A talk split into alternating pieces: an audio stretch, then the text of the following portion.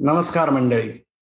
क्रिकेटचा under nineteen world cup भारताने जिंकणे हे जेवढे प्रमाण झाले आहे तेवढंच त्यानंतर लगेच काही खेळाडूंवर वय चोरून म्हणजे वय ढापून खेळण्याचा आरोप होणंही अत्यंत स्वाभाविक झालं आहे. दोन हजार बावीस सुद्धा याला काही अपवाद नाही. राजवर्धन हंगरगेकर जो अंडर नाईन्टीन वर्ल्ड कप मधील सर्वात जलद गती गोलंदाज होता आणि त्यानंतर काहीच दिवसात तो आय पी एल लिलावात कोट्याधीश देखील झाला. त्याच्यावर वय चोरून खेळायचा आरोप झाला आहे. राजवर्धन खरंच दोषी आहे की नाही? त्याच्यावर कारवाई होईल की नाही? हे येणारा काळच ठरवेल. परंतु तुर्तास मी अमोल कराडकर तुम्हाला सीसीबी के एक्सप्लेनरमध्ये वय चोरून खेळण्याच्या मुद्द्याचे विविध कंगोरे सांगायचा प्रयत्न करणार आहे.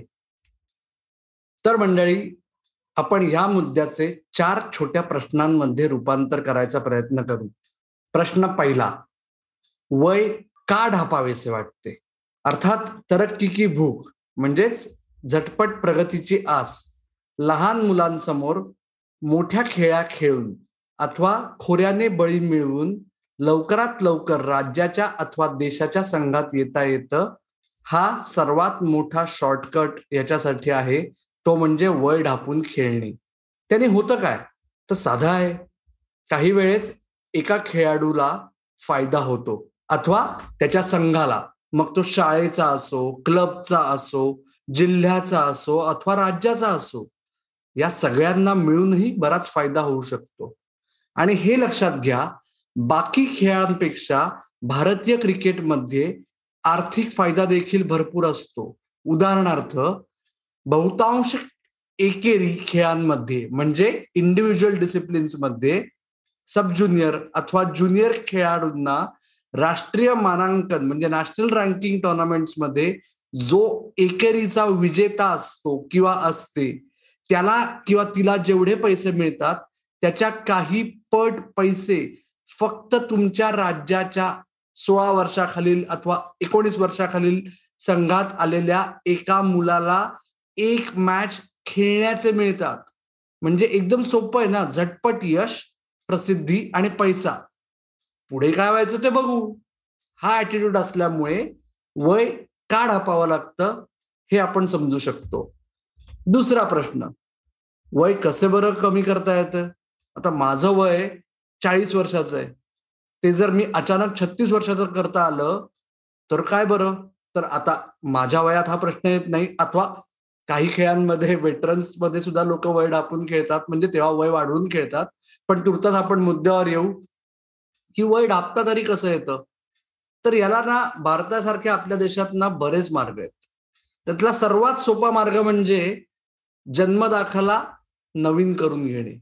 म्हणजे खोटं बर्थ सर्टिफिकेट करून घेणे.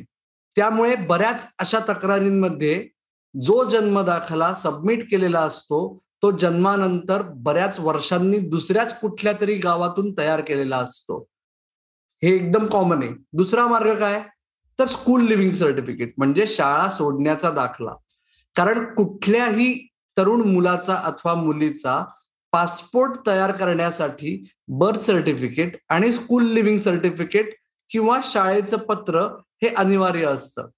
एकदा का शाळेतून बदल झाला आणि तो पासपोर्टवर दिसला की काम फत्ते? तिसरा प्रश्न. बीसीसीआय वय तपासून कसं बघतं? आता हे थोडस कॉम्प्लिकेटेड आहे. आणि दुसरा मुद्दा याच्यातच खरी गंमत आहे. हे बघा मित्र हो बीसीसीआय हे वयोगटांमध्ये सोळा वर्षांखालील एकोणीस वर्षांखालील आणि तेवीस वर्षांखालील अशा तीन वयोगटांमध्ये आंतरराज्य स्पर्धा भरवतं. हो चौदा वर्षांखालील देखील वयोगट आहे. परंतु त्याच्या स्पर्धा या झोनल बेसिसवर खेळवल्या जातात. त्याच्यामुळे डायरेक्ट बीसीसीआयचा त्याच्यात सहभाग नसतो. तर जेव्हा एखादा मुलगा किंवा मुलगी त्याच्या राज्याच्या सोळा वर्षाखालील संघात पहिल्यांदा निवडली जाते त्या खेळाडूचं बीसीसीआय दोन गोष्टी करतं वय पडताळणीसाठी एक म्हणजे त्याच्या राज्यातून आलेल्या सर्व कागदपत्रांची मॅन्युअल पडताळणी किंवा तपासणी होतं.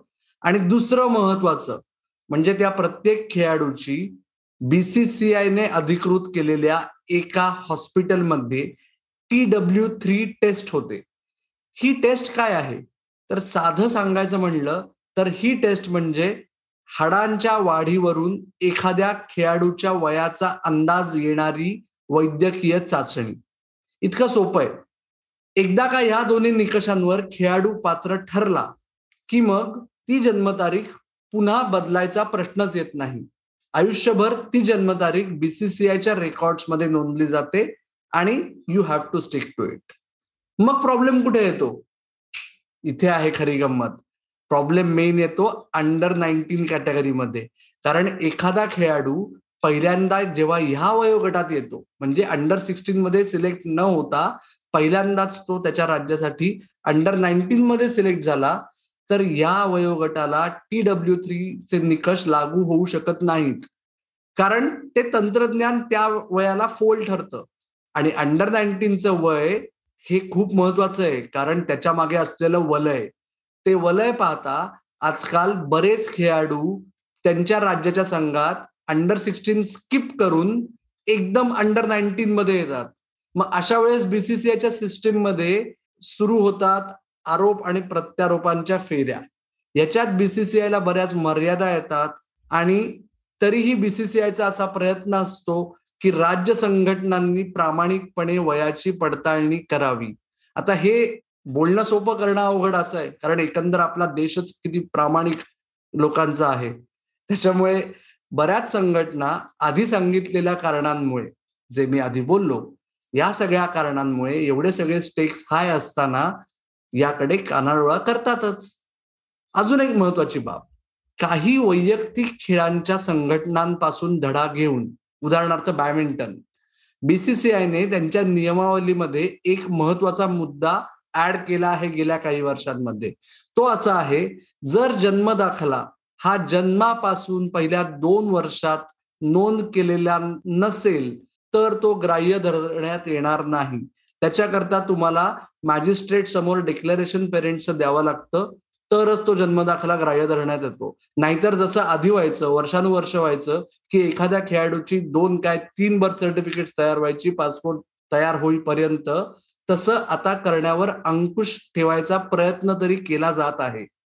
चौथा आणि शेवटचा प्रश्न. एवढं सगळं करूनही जर एखाद्या खेळाडूने वय चोरलं आणि तो पकडला गेला तर शिक्षा काय बरं होऊ शकते?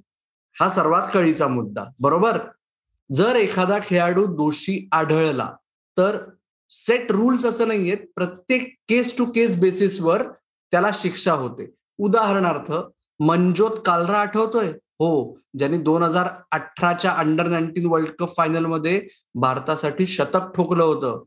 तो दोन हजार वीसमध्ये दोषी आढळला.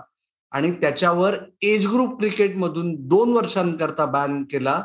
आणि त्याला हेही सांगण्यात आलं होतं दिल्लीचा आहे तो की एक वर्षानंतर तू सिनियर कॅटेगरीमध्ये म्हणजे सर्वसाधारण वयोगटात तुला कन्सिडर केलं जाऊ शकतं.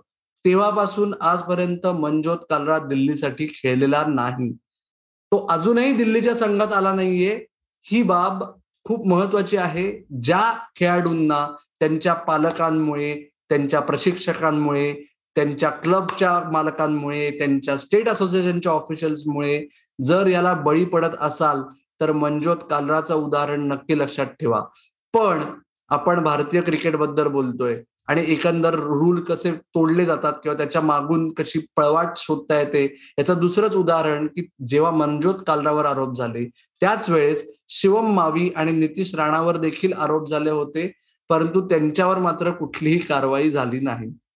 सर्वसाधारणपणे आपण असं धरून चालू मित्रांनो की जर एखादा खेळाडू दोषी आढळला तर त्याला अथवा तिला दोन वर्षांपर्यंत कॉम्पिटेटिव्ह क्रिकेटमधून बाहेर राहावं लागू शकतं.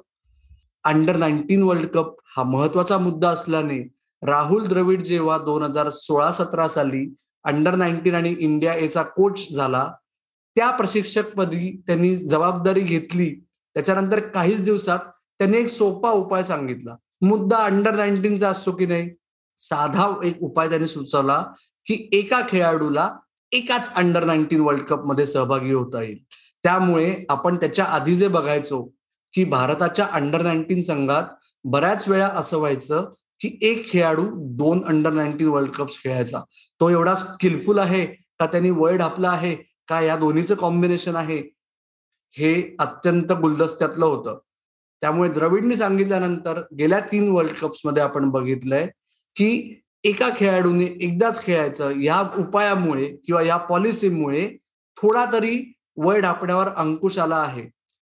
त्यामुळे थोडा जरी चाप बसला असला तरी जी मुलं आधीच वय ढापून एकदा अंडर नाईन्टीन वर्ल्ड कपसाठी येतात त्यांच्या बाबतीत ठोस कारवाई करण्यावर फार मर्यादा येतच आहेत. त्याच्यामुळे अधूनमधून आपल्याला असे आरोप प्रत्यारोप होताना दिसणारच आहेत. मित्र हो विषय खोल आहे परंतु वेळेच्या मर्यादेअभावी आत्ता थांबतो. आशा आहे तुम्हाला हा मुद्दा थोडा तरी समजण्यास मदत झाली असेल. जाता जाता एकच सांगतो मित्रांनो उपदेश नाहीये पण जेन्युनली सांगतोय वय ढापणे हा फक्त क्रिकेटमध्ये नाही तर भारतीय क्रीडा क्षेत्रात सर्रास दुरुपयोग केला जाणारा एक मुद्दा आहे. किंबहुना ती भारतीय क्रीडा क्षेत्राला लागलेली कीड आहे. जर पौगंडावस्थेतील मुलं मुली त्यांच्या पालक अथवा प्रशिक्षक अथवा क्लब मालक अथवा स्टेट असोसिएशन यांच्या दबावाला बळी पडून स्वेच्छेने अथवा निरीच्छेने यात सामील होत असतील तर त्या सर्व मुला मुलींनी एकच लक्षात घ्या की पुढे जाऊन बहुतांश खेळाडूंना तोटाच होतो. काही दिवस फायदा होतो. एखादं सर्टिफिकेट मिळतं एखादा पुरस्कार मिळतो. एखाद्या कॉलेजसाठी ऍडमिशन होते पण तुम्ही आयुष्यभर स्वतःशी खोटं बोलत राहता. हे लक्षात ठेवा. शॉर्टकट टाळा त्यापेक्षा प्रामाणिक राहा. आणि आमच्या मराठीतून क्रिकेटचे विविध पैलू सादर करण्याच्या प्रामाणिक प्रयत्नाला साथ द्या. तुम्हाला माहितीये सहभाग कुठे नोंदवायचा? आपलं Facebook page Instagram handle Twitter handle आहे. CCB K Marathi. आपलं युट्यूब चॅनल आहे कॉफी क्रिकेट आणि बरंच काही. आणि याच नावाने तुमच्या पसंतीच्या पॉडकास्टिंग ऍपवर तुम्हाला हे ऐकता देखील येईल. तर आत्ता थांबूया. ऐकत राहा बघत राहा आणि आमची वाट पाहत राहा. धन्यवाद.